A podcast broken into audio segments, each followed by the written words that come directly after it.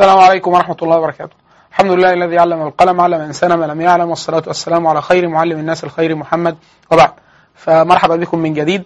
آه نستكمل آه يعني حديثنا في الحلقة الماضية عن مفهوم الحضارة، التقدم والتخلف. آه ضربنا مثال آه كوكب اليابان الشقيق آه في الحلقة الماضية، آه وأرجعنا جزء آه المتعلق بالمطلوب، يعني بعد تحريم مفهوم الحضارة، مفهوم التقدم، مفهوم التخلف. طيب يعني ماذا نصنع؟ كيف ننشئ حضارة أو تقدم بالمعنى الإيجابي؟ لأن يعني احنا الحلقة الماضية قلنا أن مفهوم الحضارة ده مفهوم حيادي، يعني ممكن تكون حضارة سلبية، حضارة إيجابية، حضارة ظالمة وحضارة مؤمنة. ممكن يكون التقدم اللي احنا شايفينه تقدم ده هو رايح تقدم مادي وتقني فقط، لكن على حساب القيم اللي هو خلق أصلا من أجله، أو القيم الإنسانية بشكل عام، سواء زي ما احنا شوفنا المذابح اللي ارتكبها مثلا الجيش الياباني في الحرب ضد الصين مثلا في اجتياح المنشوري. المعنى الأهم من ده كله أني أنا كمسلم لما أجي أنشئ أنشئ حضارة، إيه بقى اللي المفروض؟ يعني أنا دلوقتي هل إنشاء المعنى الحضارة اللي في الإسلام أو الداخل الدين أو اللي ممكن مسلم يعملها، لازم يكون مسلم ده ملوش حضارة أو ما عندوش أي وسائل صناعية أو تقنية أو كذا، أو لازم يكون ضعيف، أو ولا العكس، لازم المسلم ده ما دام يتقدم عشان يعمل حضارة ياخد كل الأدوات أو مواصفات الحضارة والتقدم اللي موجودة في الحضارات الغربية غير المسلمة، فهو يصير بده غير مسلم أو يتخلى عن معظم قيم الإسلام. هو ده يا ده يا ده، هي الثنائيه دي مش مش صحيحه. احنا ما بنقولش يا ده يا ده، هو المسلم المفروض يميز يميز ايه المفروض هو عايز يعمل ايه، الاسلام الاسلام عايز منه ايه، وبعد كده ينشئ بقى آه كل بقى آه نظم حياته على هذا الاساس، سواء التقنيه، سواء الصناعه، سواء العماره، سواء استجابه لسؤال القيم، مش ان هو عايز آه آه ينشئ حضارة مشابهة للحضارة الأوروبية. يفاجأ زي اليابان بالظبط، أول ما نقلت الحضارة الأوروبية فوجئ إن هو إيه ما بقيش ياباني، يعني هو بيفقد هويته نفسه. ثم الأخطر من كده إن هو إيه بقى عنده كل الأمراض، بل أمراض أسوأ كمان، أمراض حضارية قيمية على حساب الإنسان، حساب الإنسان نفسه، قيمة الإنسان، وجوده، حياته. تمام، هنضرب مثال المقارن للمقارنة ب تجربة تاريخية، لأن في ناس كتير جدا يقول لك لا إحنا لو عملنا زي ما هم بيعملوا بالظبط هنتقدم. طيب هنضرب المثال بتاع محمد علي. احنا دلوقتي بنقول اليابان، الحلقة الماضية اتكلم على ان اليابان اول ما جت تنهض شافت اقرب نموذج ليها في الشرق، نهض وعمل حاجة آه تشبه اداء الدول الاوروبية في التقنية والصناعة والجيوش والعسكرية، لقيت محمد علي. تجربة الدولة المصرية او المملكة المصرية في ايام محمد علي. طيب احنا عايزين نشوف نموذج محمد علي ده. كان دكتور مسعود ظاهر عمل كتاب سماه كده النهضة العربية والنهضة اليابانية، تشابه في المقدمات، اختلاف في النتائج. يعني هو بيقول دكتور مسعود ظاهر ان احنا برغم ان اليابان والنهضة اليابانية والنهضة المصرية او العربية بدأت شبه بعض، لكن طلع منتج مختلف. لا، احنا بنقول كمان حاجة اهم اكتر من كده، احنا هنستعين بمفاهيم الكتاب لكن هنقول حاجة اهم من كده، ان مفهوم النهضة نفسه عايز يتحرر. يعني اللي عمله محمد علي في رأيي الشخصي ما يختلفش قوي عن اللي عملوه اليابانيين، ان هو عمل معظم امتلك معظم الوسائل المادية او الحضارية او المتقدمة اللي كان عايزها من الغرب، ولكن على حساب قيم، هنا المرة دي على قيم، هناك كان على قيم الأمة اليابانية نفسها، على قيمة الإنسان الياباني، هنا على قيمة الإسلام نفسه، على قيم الإسلام. طيب هنا بقى دي حاجة لازم نحررها في الأول. هل محمد علي قبل ما يتجه إلى مشروعه مشروع النهضة بتاعه ده أو التقدم أو الصناعة أو العسكرية أو الجيش القوي ده، هل هو كان بيعمل حاجة ضد الإسلام؟ يعني هو كان محمد علي، في ناس كتير جدا، ودي نظرية المؤامرة بتبقى مسيطرة جدا على أذهان كثير من قراء التاريخ أو حتى كتاب التاريخ، إن محمد علي كان راجل علماني وراجل مضاد للإسلام وكذا، فهو عشان كده عمل اللي عمله. لكم أن تتخيلوا إن معظم التجارب المشابهة لتجارب محمد علي اللي هي ممكن يسميها النهضة أو التقدم الأعرج، كان هو غرضه، هو أصلا غرضه، الغرض نفسه اللي أنشأ من أجله أو سعى من أجله عشان ينشئ حضارة مادية أو صناعية، غرض مغلوط. يعني هو عايز يعمل زي الأوروبيين. طب ده هل ده غرض في حد ذاته؟ الغرض انت عايز تمتلك اسباب القوة، عايز تبقى أمة قوية، ده ليه سكة تانية هنشير إليها، ان هو تبدأ الأول تحدد قيم الإسلام وتنطلق منها. هو بدأ معكوس. هنقرأ يعني لحضراتكم جزء بسيط جدا، رسالة كان بعتها محمد علي للسلطان العثماني، بيقول له ايه المطلوب، احنا المفروض نعمل ايه، واوروبا عايزه مننا ايه. انا هقتطع يعني اسطر قليله جدا منها، آه عشان في فكره محمد علي آه شخصيه قلقه في التاريخ. الناس يقول لك لا هو ضد الاسلام، لا هو كان مع الاسلام، هو مؤسس مواقف حديثه. طب هو ده حاجه كويسه ولا وحشه؟ هو عمل نهضه كبيره جدا، ده برضه حاجه كويسه ولا وحشه؟ لما مفهوم التقدم، محمد علي عمل تقدم صناعه، احنا بنقول اه هل التقدم ده كان ايه، موجب ولا س... يعني سلبي ولا ايجابي؟ احنا بنقول التقدم في حد ذاته مش سلبي، هنشوف دلوقتي ايجابي وسلبي. لكن احنا دلوقتي بس اللي هنقراه دلوقتي عشان نحدد محمد علي كان عايز ايه، يعني نيته سليمه ضد ناحيه الدين ولا لا. احنا بنقول ان كانت نيته سليمه تمام. بيقول ايه هو بيكتب الرساله دي، نص الكتاب كان دكتور جوزيف حجار، كان ترجم مجموعه كبيره جدا من الوثائق من الفرنسيه، الوثائق الرسائل اللي مرسله من محمد علي للسلطان العثماني ومن والعكس. فده مسعود، الدكتور مسعود ضاهر بينقل من جوزيف حجار. بيقول ايه محمد علي على لسانه للسلطان العثماني: لقد سبق ان كتبت اليكم اي السلطان العثماني ان مصيرنا مرتبط بخيط وهن، خيط ضعيف يعني، وقصدت بذلك ان اعالج تحديدا العواقب الخطيره التي تهدد وجود الامه ووجود الدين الاسلامي. يعني هو خايف على الامه وخايف على الاسلام، ممتاز. اما بالنسبه الى الكرامه التي تذكرها فانها لا تعطى بل تؤخذ بالافعال التي تجهد النفس. يعني انت لو عايز انا تقدير مني او اعانه او كذا، فده مش حاجه سهله، احنا لازم هنعمل شغل مضني ومرهق عشان نوصل للي انت الصوره اللي انت عايزها، اللي هي اللي عايزها السلطان يعني. وهي بيقول له ايه: وهي تقضي بالعمل على تقويه الدوله وتنميه مواردها وقو وقو وقواتها بمجهود كبير لا يعيقه شيء. بعد كده بيقول ايه في كلام ليه، وبعد كده بيقول له ايه اه والا يعني لو ما عملناش كذا كذا كذا، وإلا أوقعنا بذلك السلطنة العثمانية والدين الإسلامي في كارثة نكون نحن المسؤولين عنها أمام الله وأمام التاريخ. ده كلام محمد علي للسلطان العثماني. وفي تتمة الرسالة بيقول له على فكرة أوروبا لا تريد إلا هدم السلطنة العثمانية، ولا لم تأتي إلا القضاء على الإسلام وعلى الخلافة وكذا. طب ده ده كلام كويس جدا، أمال هو عايز إيه بقى؟ يعني محمد علي ده, ده نص كلامه. طب ايه بقى المطلوب؟ احنا دايما بنقول زي اليابان بالظبط، اول ما بيكون مستهدفك للتقدم او الحضاره عينك على المنتج المادي، يبقى في حاجه هتحصل غلط. ليه؟ لان واضح ان تقييمك للامور ابتداء في خلل. طب احنا الاول عايزين نعرف محمد علي عامل ايه. طيب محمد علي استلم مصر بعد خروج الفرنساويين، يعني هو تقريبا بقي في سدة الحكم ألف وثمانمائة وسبعة، ماسك يعني خلاص كده هو ولي مصر المتنفذ يعني. طيب عمل ايه؟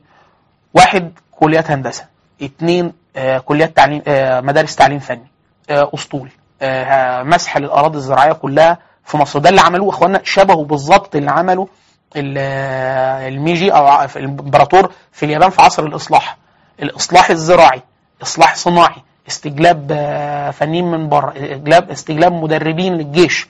ده عمله محمد علي، عمل جيش، اللي هو التجربة اللي, اللي اليابان عملتها من محمد علي. يعني محمد علي عملها الاول، اليابان عملتها بعدها بعد كده ب أربعين سنه. هو نفس الخطوات: جيش قوي، ترسانه عسكريه قويه، مدارس فنيه من اول متوسطه لثانوي اللي يشبه الجامعه دلوقتي بس مش بالترتيب ده، آه، تعريب للعلوم، ابتعاث بعثات في اوروبا، آه، كتابه آه، آه، الكتب الطبيه والهندسيه كلها بالعربي، آه، اسمه ايه ده آه، المسح الزراعي كله استلزم وجود ترع وقناطر وكل المنتجات المادية عملها. طيب الأهم من ده كله الجيش، أنا عايز جيش زي الجيش الأوروبي، زي الجيش الفرنسي اللي غزا مصر أيام المماليك، قبله على طول بدأ يكون جيش نفس التكوين الغربي، بنفس الأدوات، بنفس المدربين، بنفس الزي تقريبا حتى. ده اللي عملته اليابان بالظبط يا إخوانا بعد تجربة محمد علي. يعني هو عينه على ايه؟ انا عايز ابقى متحضر وابقى متقدم زي الدوله زي الدول الاوروبيه.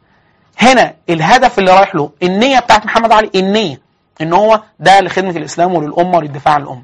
طيب ايه المشكله في ده؟ ان النيه مش متطابقه مع السعي. انا دلوقتي كمحمد علي او اليابان عايز اعمل جيش، الجيش ده ايه عقيدته القتاليه؟ في اليابان فوجئت ان طلع لي جيش زيه زي الدول الاوروبيه، بيغزو الدول الخارجيه، بيقتل الناس، بيعمل مذابح ولا يريد الاعتراف بها حتى الان.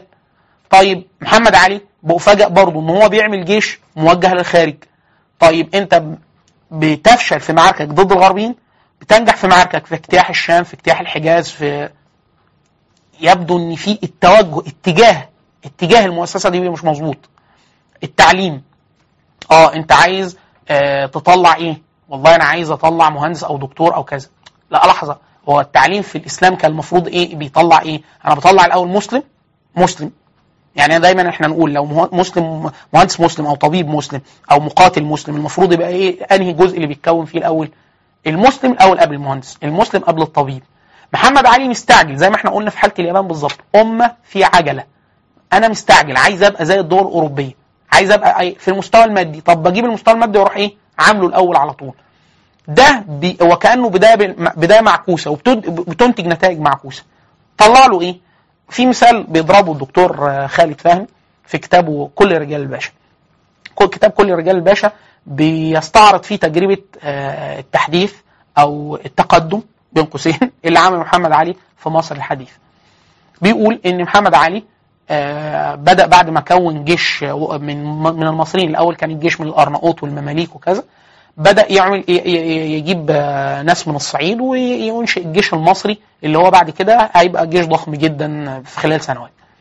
بيقول ان الجيش حصل اعتراضات على ضرائب باهظة فرضها محمد علي على الناس في هذا الوقت، فحصلت انتفاضة في الجنوب في الصعيد، فارسل الجيش، وكان لسه الجيش ما تكملش تدريباته بس ايه يجربوا، يعني انت عملت حاجه جديده وامتلكت وسائل من وسائل التقدم والقوه اللي انت عايزها زي الدول الاوروبيه، فعايز تجربوا وتشوفوا كفء ولا مش كفء. فارسل الجيش للصعيد لاخماد هذه الفتنه.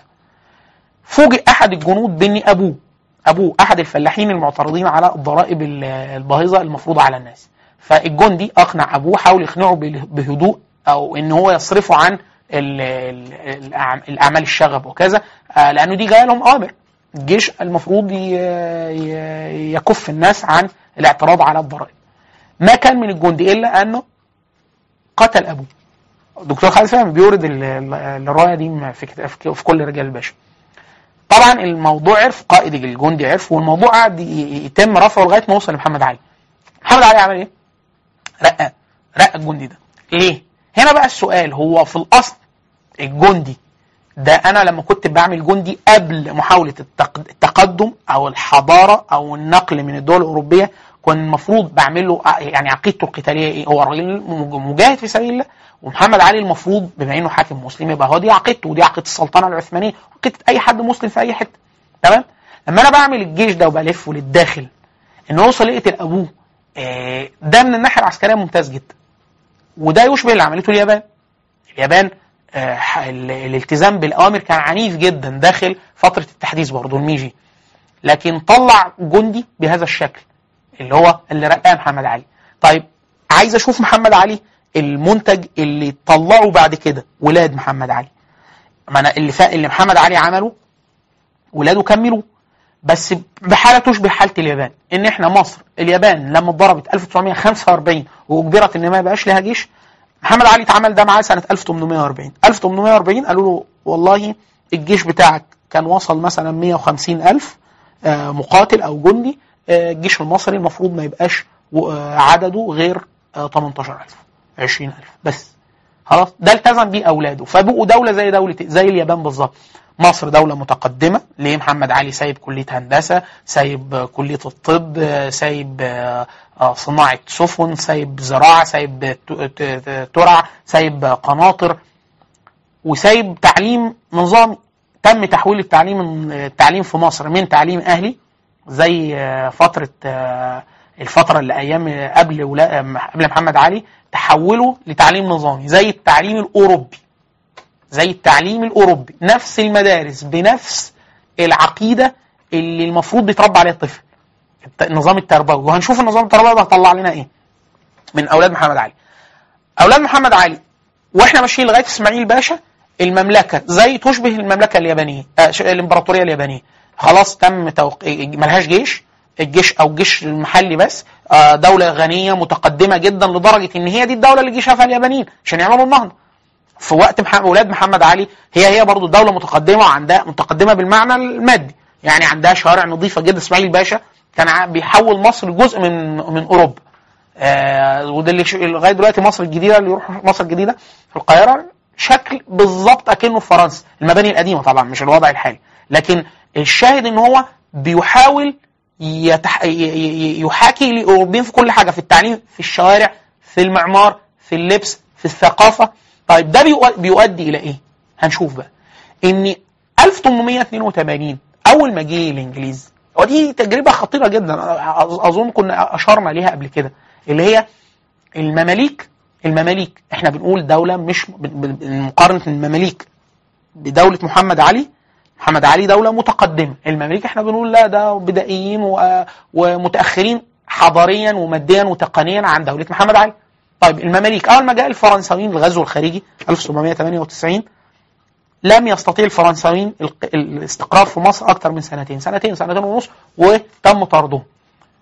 مقاومة شعبية، الجيش المماليك نفسهم هربوا للصيد، الشعب نفسه المقاومة الشعبية اخرجته اخرجت الفرنساويين. طيب ما كانش لسه في كلية هندسة، ما كانش في أسطول، ما كانش في جيش نظامي، ما كانش في ما كانش في ولا حاجة لسه عملها محمد علي، ما كانش لسه حتى التعليم ده كان تعليم أهلي، يعني أوقاف، كتاتيب، بتاع هو ده التعليم بتاع الدولة. سنتين ونص والمجتمع صمد وقدر يخرج العدو الخارجي. طيب تجربة محمد علي ألف وثمانمائة واثنين وثمانين يعني كان ليه أكتر من سبعين سنة عمل نفس نماذج التحديث اللي هو اليابان ألف وتسعمائة وخمسة وأربعين. ألف وتسعمائة وخمسة وأربعين اليابان عملت كل حاجة، حتى تحولت لدولة استعمارية، دولة معها كل حاجة. أول ما بتنهار تحت الحرب بتستعمر، خضع للإرادة الأمريكية حتى الآن اليابان. دلوقتي لغاية دلوقتي الدستور هو ده اللي كتبه الأمريكان سنة ألف وتسعمائة وسبعة وأربعين ملزم. اللي حصل أيام محمد علي إن ألف وثمانمائة واثنين وثمانين أول ما دخل الإنجليز قعدوا قاعدين في مصر لغاية ألف وتسعمائة واثنين وخمسين. ألف وتسعمائة واثنين وخمسين يعني قعدوا أكتر من سبعين سنة. طب الناس ما قاومتش ليه؟ هنشوف دلوقتي اللي هو نموذج التقدم أو الحضارة، إيه السلبيات اللي أنت نقلتها وأنت مش واخد بالك؟ طب التعليم، الناس المفروض زمان التعليم خلى المقاومة، الأزهر يقاوم الشيوخ، طلبة العلم، حتى الطالب العلم اللي هو اغتال كليبر اللي هو القائد الفرنسي خليفة خليفة نابليون أو خليفة نابليون، ده حلبي يعني سوري بيدرس علم شرع هنا في في الازهر، شايف ان من وظيفه الناس المقاومه ان تقاوم الاجنبي. طب التعليم ايه اللي حصل له لدرجه الانجليز يجوا يقعدوا سبعين سنه أربعة وسبعين سنه مفيش مقاومه او حتى مقاومه ضعيفه؟ الخديوي نفسه مش مش معترض، الخديوي نفسه مش معترض، العلماء قاعدين، في حاجه حصلت ضخمه جدا. احنا بنقول ان اللي حصل زي اليابان بالظبط، ان النموذج الثقافي النموذج الثقافي اللي انت عملته وامه في عجل وانت مستعجل بتعمل تقدم مادي جه على حساب حاجه قيميه. عشان احنا دايما بنقول الثنائيه الثنائيه اللي احنا بنرفضها، ان الناس بيقولوا يعني انت يا اما تبقى متخلف يا اما متقدم مسلوب الهويه. احنا بنقول لا، مش لازم، انت المفروض تقدر تعمل حداثه واعيه، يعني انت تحدث نفسك وتحدث من ادواتك بس واعيه مش مستعجله ومركزها القيم. يعني انت بتيجي الاول ترجع لقيمك، يعني انت بترجع الاول لقيم الاسلام. شوف الاسلام طالب منك ايه؟ الاسلام طالب منك انت تستعمر الكون، استعمار من باب العماره، العماره الكون اه فبيبقى ده استعمار حضاري ايماني ايماني انت بتشوف مراد الله عز وجل مراد الله عز وجل منك ايه وتعمله. طيب تعاملي مع الحيوانات، مش مش مع البني ادمين، مع الحيوانات. انا عندي النموذج محمد علي مثلا الصخره، ثلاثين ألف واحد ماتوا في العمل الدؤوب المجهد عشان يعملوا ترعة، الكاروشي الخمسين ألف الواحد اللي بيموتوا تحت ضغط العمل في اليابان سنويا. وفجأ حديث النبي صلى الله عليه وسلم، حديث جابر، النبي صلى الله عليه وسلم دخل دخل دخل رسول الله صلى الله عليه وسلم يوما حائطا لفتى من الأنصار فإذا جمل، النبي شاف جمل جمل يا اخوانا مش بني آدم، مش ثلاثين ألف واحد ماتوا في ترعة، مش خمسين ألف واحد بيموتوا في اليابان كاروشي تحت إجهاد العمل. فإذا جمل، شاف جمل، فلما رآه يعني لما رأى الجمل النبي صلى الله عليه وسلم ذرفت عيناه، الجمل دمع، فمسح النبي صلى الله عليه وسلم زرفاه، يعني مسح دموع. وقال النبي صلى الله عليه وسلم لمن هذا الجمل؟ من رب هذا الجمل؟ يعني مين صاحب الجمل ده؟ فأتى فتى من الأنصار فقال هو لي يا رسول الله. طب تعال. فالنبي صلى الله عليه وسلم قال له إيه؟ قال له ألا تتقي الله في تلك البهيمة التي ملكك إياها؟ شكى لي أنك تجيعه وتدئبه. الجمل اشتكى النبي صلى الله عليه وسلم أنه يجيعه ويدئبه، يبقى مجوعه ومخليه يشتغل عمل دؤوب. ده الجمل. دي القيمة اللي احنا بنقول لو احنا عايزين، أنا عايز أسس حضارة أو تقدم أو كذا، حتى بالحضارة بالمعنى اللي احنا اتفقنا عليه خلاص الحلقات في الحلقة دي، إن احنا نتكلم على إيه؟ إن احنا القيمة حاجة حاضرة أمام مشاهدة أمام الناس طبقا لمراد صاحب الشريعة. يعني أنت عايز تعمل ثروة حيوانية، يبقى لازم تراعي المعنى اللي قاله النبي صلى الله عليه وسلم، تجيع وتدئبه، ما تعملش ده ما تعملش ده. ده طبعا في البني آدمين الشغل لازم يكون فيه آه قيمة تنظم العمل، قيمة تنظم التعليم، قيمة تمنع ان انا اخد شيء معاكس لقيمتي ولقيم وديني من حضارات اخرى. حتى وانا بنقول القيم العسكرية ما نقولش نموذج زي محمد علي وفجأة ان جايب لي جندي بيقتل ابوه. طب ده ده جه ازاي ده؟ اه العقيدة العسكرية بتقول كده الغربية، لكن العقيدة في الاسلام لا. حديث النبي صلى الله عليه وسلم ما احد أمراء النبي صلى الله عليه وسلم في سرية من السرايا أمر صح صح حد من أتباعه أنهم يدخلوا في نار، يعني غاضب منهم فقال لهم أوقدوا نار وادخلوا فيها، فمرضوا يعني ترددوا، بعد كده النار انطفأت وما دخلوش في النار. لما رجعوا النبي صلى الله عليه وسلم قالوا ده كان عايز مننا كذا وإحنا خفنا أنه إحنا عصينا ما دخلناش في النار، عشان ده يكون عصيان لأوامرك، لأني النبي صلى الله عليه وسلم طاعة رسول طاعة الأمير الأمير رسول الله من طاعة النبي صلى الله عليه وسلم. فالنبي صلى الله عليه وسلم فالنبي غضب قال لهم إيه؟ قال لهم آه إنما الطاعة في المعروف. ده قيمة من قيم العمل أو قيم الإمارة أو قيم الجندية أو العسكرية يجب أن ترى. نستكمل بعد الفاصل.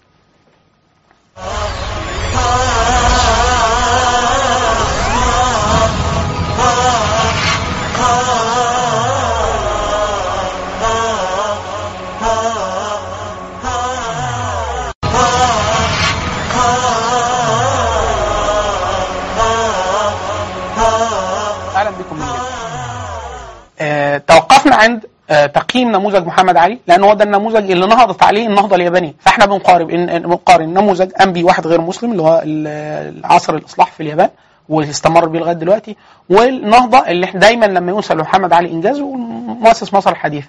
مؤسس مصر الحديثة يعني المتحضرة أو المتقدمة أو التي تشبه في التحضر والتقدم الدول الأوروبية. فإحنا عايزين نشوف والله إيه تقييم نموذج محمد علي طبقا لقيمة حكمنا ليه حتى حضارة القديمة والحضارات الحديثة والحضارة اليابانية وغيرها، اللي هو القيمة القيمة القرآنية والقيمة الربانية.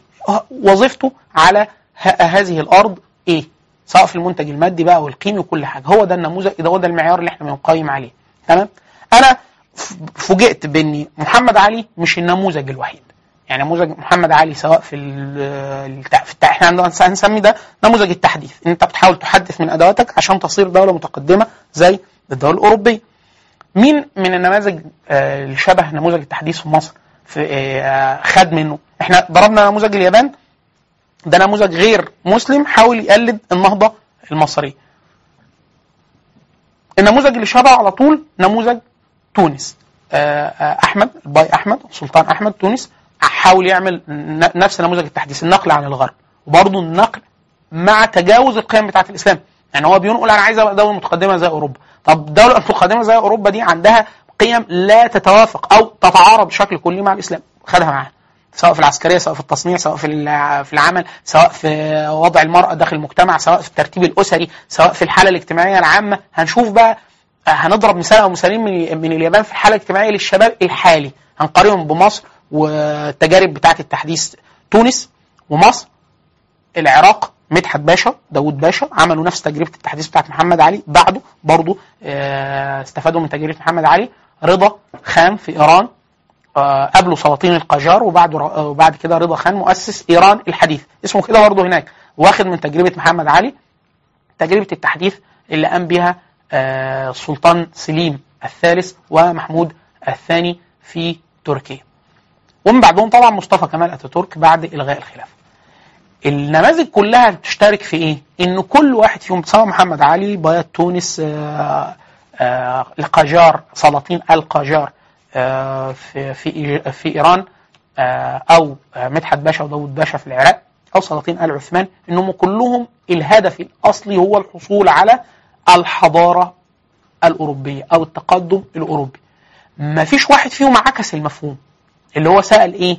إحنا حاليا وضعنا حصل في خلل، مش ما يتهمش فهمه لقيم الإسلام الأول، لا هو اتهم الأدوات اللي معاه، قال والله هم كسبوني عشان الأدوات اللي معايا أقل منه، فأنا أخد أدوات زي اللي عندهم بس كده. طيب النموذج التاريخي بيقول إيه؟ كل الدول اللي تم تحديثها بالطريقة العجول اللي هي طريقة مستعجلة زي اليابان، بس عندنا في في العالم العربي، لأن احنا بنقول النهضة المصرية أسبق اليابان التحديث اللي يشبه التحديث الأوروبي. كل الدول دي لما تعرضت للاستعمار سقط في أيدي الاستعمار سقوط سريع جدا جدا، سواء الاستعمار ده كان استعمار مباشر زي مصر والعراق وإيران آه وتونس، أو استعمار داخلي اللي هو إيه آه آه القيم الغربية هي بقت الحاكمة من الداخل، يعني مش محتاجين يجي لهم حد من بره، هم لوحدهم بيطبقوا قيم الغرب زي نموذج مصطفى كمال اتاتورك في تركيا. كل هذه الدول لما تعرضت لغزو خارجي زي في مصر على ايد البريطانيين او غيرهم سقطت سهل فريسة سهلة جدا للاستعمار، وبعد ما الاستعمار جه قعد على طول. حتى اليابان القيمة القيمة الثقافية، اليابان ما زالت حتى الآن تابعة لأمريكا في كل حاجة، في كل حاجة، في قيم التصنيع، في قيم الاستهلاك، في كل حاجة، حتى في الدستور خاضعة للإرادة الأمريكية. طب على النقيض ألاقي مثلا نموذج زي مثلا الحركة السنوسية اللي هو الملك السنوسي ملك ليبيا في هذا الوقت أو أمير ليبيا، ده ما مرش بتجربة التحديث بتاعت محمد علي، وفجأة الطلاينة دخلوا ليبيا، وفجأة إن ليبيا بتقاوم لمدة ثلاثين سنة رافضة لوجود الإيطاليين على على على الأراضي الليبية، لغاية ما حصل اتفاق بعد كده وخرج الطلاينة من ليبيا. وفجأة في حالة مصر دخل ألف وثمانمائة واثنين وثمانين غزا مصر، وقعت فريسة للغزو، قعد بقى أربعة وسبعين سنة. إيران إيه وحتى الأدبيات يا أخوانا، الأدبيات اللي هي الكتب يعني اللي اتكتبت في توصيف الحالة الثقافية اللي موجودة في مصر أو في غيرها، نفاجأ إن هي شبهها بالظبط. يعني إحنا هنا بنكتب عن تغريب الهوية، تغريب الثقافة، وإن إحنا بقينا بنلبس زيهم، بنتكلم زيهم، بنفس المشاكل والأمراض المجتمعية اللي ظهر لنا، ده أكننا المجتمع نفسه أكنه بعيد تماما عن روح الإسلام وقيم الإسلام وأخلاق الإسلام، بل بيشيع في المجتمعات الإسلامية كل القيم المرزولة في الغرب. وفجأة ان الادبيات دي ظهرت برضو عند في ايران مثلا، نلاقي نفس الكتابات اللي اتكتبت في مصر شبهها جدا لنفس نفس المرض، وكأن نفس طريقة التحديث جابت نفس نفس الامراض. جلال الأحمد المفكر الايراني كتب كتاب اسمه الابتلاء بالتغرب، المفكر علي شريعتي ايراني برضو كتب العودة الى الذات. كلهم بيدندنوا حوالين معنى ان احنا وكأننا خدنا نموذج مش بتاعنا، موهم التقدم، موهم التقدم أو الحضارة اللي احنا اكتلبناه. اه بقى عندنا مصنع زيهم، بقى عندنا جيش في نفس الأدوات أو نفس السلاح بتاعهم، في وهكذا شبههم بس مش بتاعنا. النموذج ده حاصل برضه في اليابان، يعني اليابان بتتعرض حاليا لرجة شديدة جدا ناحية الشباب. ليه؟ في جيل الجيل ده بيسموه الجيل ده بدأ يظهر من ألف وتسعمائة وخمسة وتسعين حاجة زي كده، اللي هو ايه جيل لا يعرف شيء خالص عن مشاكل الحرب العالمية الثانية. هذا ما حاربش، ما ما تعرضش لضغوط، ما تعرضش لمعنى، ده ابن الوفرة، يعني ده جاي الناس كل حاجة متوفرة. اليابان ده بقى اللي هي بتصنع كل حاجة، اليابان اللي عندها كل الأدوات. ايه بقى الجيل ده المفروض يكون شكله ايه؟ يعني ده حاجة، ده راجل مرتاح جدا وما عندوش، مش محمل بالآلام النفسية ولا التجربة التاريخية السيئة التاريخية السيئة اللي مر بيها الراجل اللي حضر الياباني، اللي حضر الحرب والحضر الهزيمة والحضر القنبلة الذرية والحضر التجربة بتاعة التصنيع والتحديث والقيام مرة أخرى بعد الحرب. ففجأة إيه نسبة أكتر من خمسة وأربعين بالمئة مثلا من الذكور والإناث يعني غير راغبين في الزواج. هو مش مش قادر ما يتجوز، احنا هنا مش قادر يتجوز، لا هناك مش عايز يتجوز. طب ليه؟ ده ده هو موفر ليه كل حاجه. لا، في في اغتراب نفسي نفسي انا حاسس ان انا قيمه الحياه قيمه الحياه مش بقى منتج المادي اللي انا عندي. يعني انت وكانك لو واحد مصري بيسال واحد ياباني يقول له انت عندك ايه، يقول له عندي ناطحه سحاب وعندي احسن تعليم وعندي احسن مصانع واحسن كل حاجه. طب ايه تتجوز؟ لا والله انا غير راغب في الجواز. مش عايز اتجوز او مش عايز. طب ايه بقى انت بتكلم مين؟ مرض بقى مستشري. ملايين من الشعب الياباني من المه... من ال... من الشباب في سن المراهقه اه... التوحد التكنولوجي اللي هو ايه؟ انا مش عايز اكلم حد خالص، شخص قاعد ما بيكلمش اي حد، مع منه الاجهزه الالكترونيه اه... مش ما بيقدرش يتكلم مع حد، مش عارف، مش عايز يعيش مع حد، مش عايز يك... مش عايز يدخل الجامعه، مش عايز يدخل الجامعه، مش عايز يكمل تعليمه، بيتفلت من التعليم، ثانوي جامعه.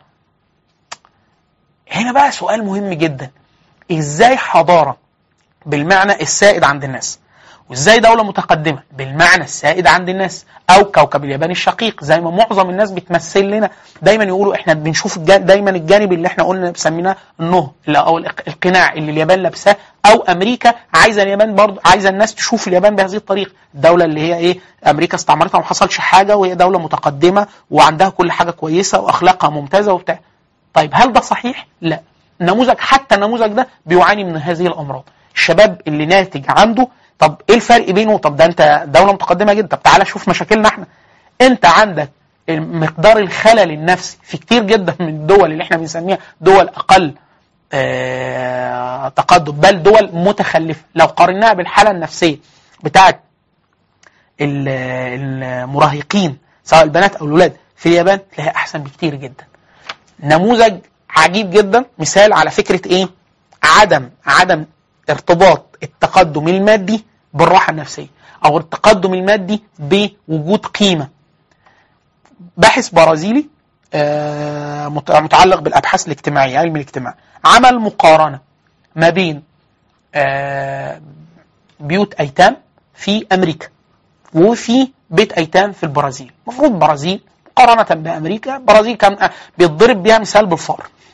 طبعا هي حاليا من الدول الصناعيه الكبرى، بس برضه عندها نفس المشكله، نفس المشكله ناس عايشه في حاله من الرفاهيه تشبه اليابان وامريكا والدول الصناعيه الكبرى، لان هي دوله صناعيه كبيره، البرازيل مش سهله، وفي نفس الوقت ناس بتموت فعلا من الجوع او بتباع كسلعه عشان ياخدوا اعضائه، عشان من الفقر، فقر والجهل وكذا. النموذجين موجودين في نفس الدولة، اللي هو اللي هن...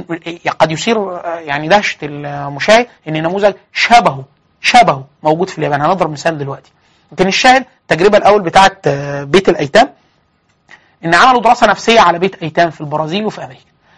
الطفل اللي في امريكا ده بتاع دور الايتام ده مكفول من الدولة، فلوس ضخمة جدا، باحسن لبس، احسن اكل، احسن رعاية طبية، كل حاجة ناحية التقدم المادي خلاص. والحاله النفسيه بتاعت الطفل المشابه ليه في البرازيل، نفاجئ بايه؟ بالاتي، ان الحاله النفسيه بتاعت الطفل بتاعت البرازيل في معظم بيوت الايتام اللي قارنوا بيها احسن في البرازيل. طب ايه الفكره؟ ايه ال... فوجئوا بانه ايه؟ ان الود، التعامل الرحيم وال... بش... بطريقه معينه متعلقه شويه بالمجتمعات اللي احنا بنسميها احيانا مجتمعات ترحميه. يعني ايه؟ هناك بتعامل مع مؤسسة، ان المؤسسة دي بترعى الاطفال، فده شغل، يعني الطفل ده حقه ان يعمل كذا، حقه ان هو يعالج معالجة جيدة، حقه انه يحصل على اموال، حقه انه ده حقه. المجتمع التاني اللي هو التراحمي ده بيبقى متعامل بالعاطفة اكتر منه من... زي بالظبط بالظبط النموذج اللي بيستشعره المصري لما بيروح مثلا دولة من دول الخليج يشتغل، سواء مهندس او دكتور. اول ما نساله من ناحيه التقدم بالمعنى المادي او الحضاره، نقول له ايه اخبار الدنيا هناك، نقول له والله لا لا لا عمارات فيه ناطحه سحاب، شوارع نظيفه جدا، آه، تقنيه عاليه جدا، تامين صحي، كل حاجه كويسه. طيب اقول لك بس هو في حاجه، في خلل كبير هناك، القيمه الماديه وقيمه الانسان، قيمه ال... هو القيمه الماديه، انت جاي هنا تشتغل، يعني انا بني ادم بشتغل، لا انت جاي تشتغل. طيب انا قيمتي ايه؟ لا انت مش قيمتك، مفيش قيمتك دي، انت شغال ترس في مكان، يعني ممكن اشغلك اربعتاشر ساعه مش مشاكل، خمستاشر، واحد يقول لك يا سيدي كويس. طب هو ما اقدرش اعمل الاثنين. احنا دايما احنا كنا بنقول ان وضع النموذجين قبال بعض ده احنا رافضينه، ان هو يعني احنا نبقى متخلفين، يا اما نبقى آه متقدمين آه بنهدر قيمه الانسان. ما ينفعش اعمل الاثنين، يعني ابقى براعي بكسب، يعني بديله فلوس كويس، براعي نفسيا، عائليا، بدنيا، طبيا، وابقى ملتزم بقيم الاسلام. في ناس كتير جدا دول الخليج يقول النموذج ده، يقول ان هو متقدم جدا ماديا، احسن تقنيه في الغرب بيجيبها، احسن عماله، احسن كل حاجه، بس في تفسخ اخلاقي شديد جدا، في استهتار بقيمه الانسان. لو في عامل مصري ولا هندي ولا مش يعني معامله سيئه جدا.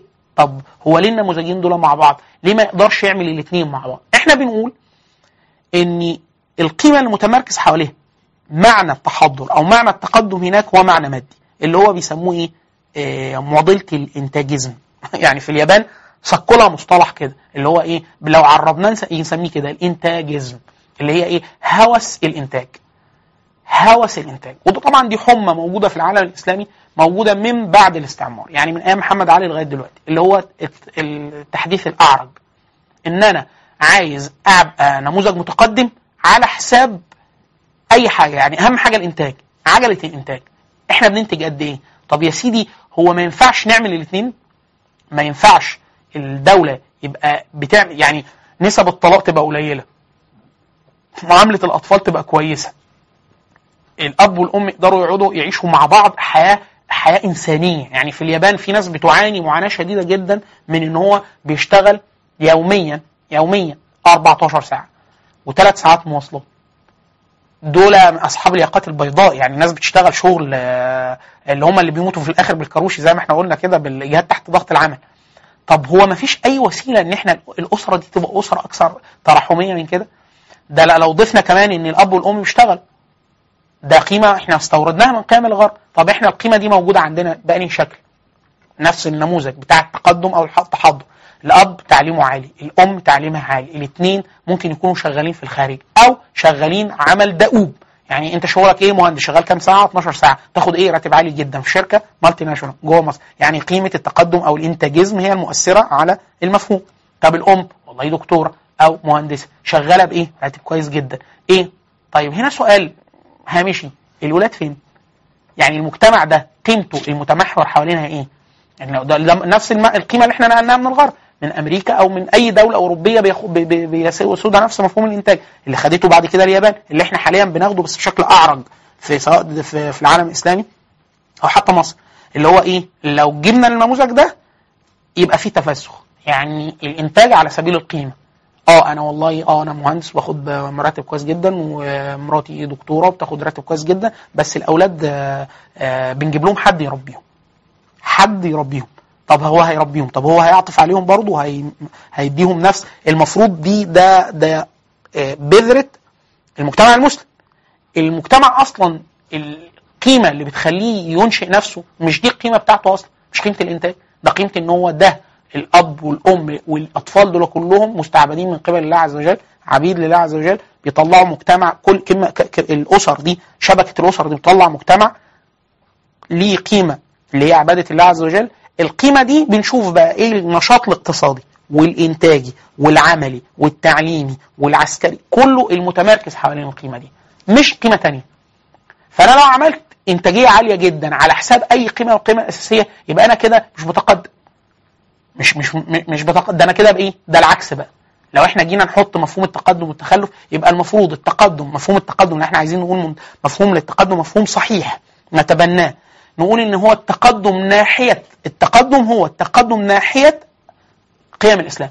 لو انت بتتقدم يعني انت بتقترب لمنظومه تعليم او منظومه قيم الاسلام في كل حاجه، تبقى انت كده ايه، كده انت بتتقدم. لو انت بتبعد عنها حتى لو معاك دبابه ومصنع ونطحه سحاب وبتاع، يبقى انت بتتخلف. او التخلف ان هو يقول لك يتراجع، انت بتتراجع عن قيم الاسلام او بتت... طب هنا بقى سؤال مهم جدا جدا جدا، لأن المقولة دي شاعت فترة طويلة جدا والناس بتقولها على أساس سبيل إن هي مسلمة من المسلمات. آه لها معنى حسن، بس هي في جملتها أنا في اعتقادي الشخص إن خطأها أو أكبر من صوابها. مقولة بتنسب للشيخ محمد عبده، إن هو لما سافر أوروبا قال المقولة الشهيرة جدا، وجدت إسلاما ولم أجد مسلمين، ولما عدت فوجدت مسلمين ولم أجد إسلام. المقولة دي خطيرة جدا جدا جدا. ليه؟ لأن هي ما زالت حاكمة على عقل الناس حتى الآن، إن أنا بقول إيه الأوروبيين، لا ده الأوروبيين بيطبقوا الإسلام أحسن من المسلمين. هنا بقى سؤال يا إخوانا، في فرق كبير جدا بيننا إحنا، ده جزء من من هدف أصلا البرنامج ده، إن هو تصحيح المفاهيم. في فرق بين أنا أسمي الأشياء بمسمى بمسمياتها وفي فرق بين ان انا اخلط ال ال حاجه واحده حاجتين اسميهم باسم واحد. في فرق بين ان حاجه اسميها العدل العدل والاسلام، في النظام والاسلام.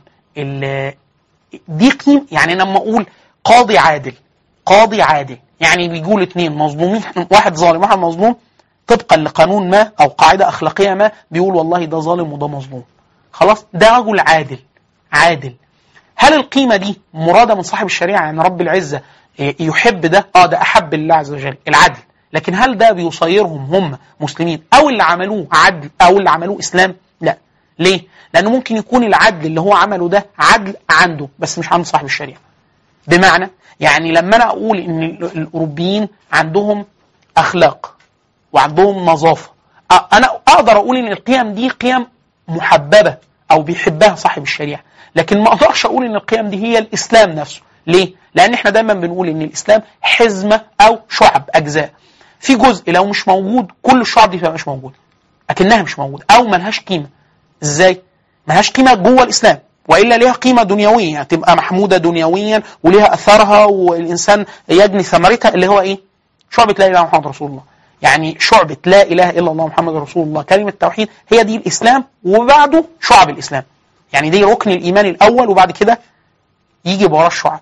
اي حاجه تانية لو لقيتها موجوده من الشعب ومش موجوده لا اله الا الله محمد رسول الله، يبقى انا شفته ده عمل من اعمال البر العدل واسميه باسمه. يعني لو لقيت واحد عادل اقول ان ده عادل، لو لقيت واحد بي بي كريم اقول ان كريم، لكن ما اقولش ان اللي بيعمله هو الاسلام. الاسلام هو ان يشهد لا اله الا الله محمد رسول الله ثم ياتي بجميع الافعال طبقا لله محمد رسول الله. لو هو بيعمل شعبه من شعب الايمان من غير لا اله الا محمد رسول الله، يبقى هو راجل بيعمل حاجه كويسه، حاجه من اعمال البر، بس مش ده الاسلام. ليه؟ لاني لما المفهوم ده بيترسخ، مفهوم ان اللي هم عليه هو الاسلام، اللي هو مفهوم التقدم، مفهوم النظافه، مفهوم النظام، مفهوم العدل، واحنا بنقول ان هو منظم وعادل وكل حاجه طبقا لمفهومه، بس ما نقولش ان هو ده الاسلام. فهو لما انت بتضع مفهوم الاسلام محل الاشياء ده وده فيه خلط، فانت كده هتدعو اليابانيين لايه؟ يعني احنا واجبنا ناحيه اليابانيين ايه؟ في ناس بيقولوا ان احنا مش ممكن كمسلمين ندعو اليابانيين الا لو عملنا روبوت او عملنا قمر صناعي او عملنا مكوك فضائي. طب ده ده معناه ايه؟ ده معناه ان كانوا، وكأن ان الصحابه مش ممكن كانوا يدعوا لا فارس ولا الروم عشان الفرق الحضاري، ولا الصين ولا الهند، دي حضارات ضخمه جدا. المفروض اللي انت بتدعو ليه الياباني والصيني والهندي والامريكي، كل الناس اللي موجوده على الارض اللي ليها حضارات، بالمعنى اللي احنا قلناه حضاره يعني منتج حاضر امام الناس تقني ياخد حكم السلب او الايجاب، يا اما كويس يا اما وحش، هنشوف بقى طبقا لقيمه للقيم، قيم قيم السماء وقيمه الانسان في في في النموذج ده. ان انا وانا بقيم بقيم النموذج ده اشوفه بيراعي ده ولا لا، بيراعي ده ولا لا. عشان كده لما اجي انا ادعوه ادعوه هدعوه لايه؟ انا هدعو انا عايز اروح اليابان، اكلمهم في ايه؟ اكلمهم في الاسلام، الاسلام اللي هو ايه؟ مش اللي هم بيعملوه. واحد يقول لك إيه انت قادر تعمل اللي هم بيعملوه؟ يا سيدي انا، احنا قلنا احنا من الاول الصلاحيه والفاعليه، الصلاحيه والفاعليه، انا بدعوه لشيء صالح في ذاته، هو وظيفته على وجه هذه الارض مش ان هو يعمل المكوك ده، مش بقول له ما تعملوش، انا بقول له ايه؟ اعمل المطلوب منك الاول، زي مثال المستشفى اللي احنا ضربناه الاول، ان هو واحد عمل كل حاجه وما عملش الخدمه الطبيه، يبقى كل اللي عمله صفر. لو عمل الخدمه الطبيه بكفاءه ما وفي نقص في الادوات يمكن جبرها، يعني ممكن احسن الادوات، اجيب جهاز اكثر دقه، اجيب، لكن القيمه الطبيه هي الحاكم. نفس الحكايه لما انا بجي عايز ادعو العالم للاسلام، يبقى انا بدعوهم لايه؟ بدعوهم للا اله الا الله محمد رسول الله، ده الاول، ولو دعيتهم لدي يبقى دي هي دي الاساسيه، بعد كده بدعوهم بقى الايمان بالكتب والرسل واليوم الاخر، كل شعب الايمان بعد كده اللي يدخل فيها اكرام الجار وحسن المعامله والصدق وعدم الكذب وعماره الارض طبقا لمراد صاحب الشريعه او طبقا لقيم الاسلام، هو ده بقى ايه المدار بتاع التقدم، بالمعنى التقدم ناحيه التقدم ناحيه قيم الاسلام، التقدم ناحيه مراد الله عز وجل من الناس. الناس مين؟ كل الناس، داخل فيهم الياباني اه والصيني اه والهنود اه بحضاراتهم بحملات طائراتهم بروبوتاتهم اه كل ده داخل معانا، خلاص.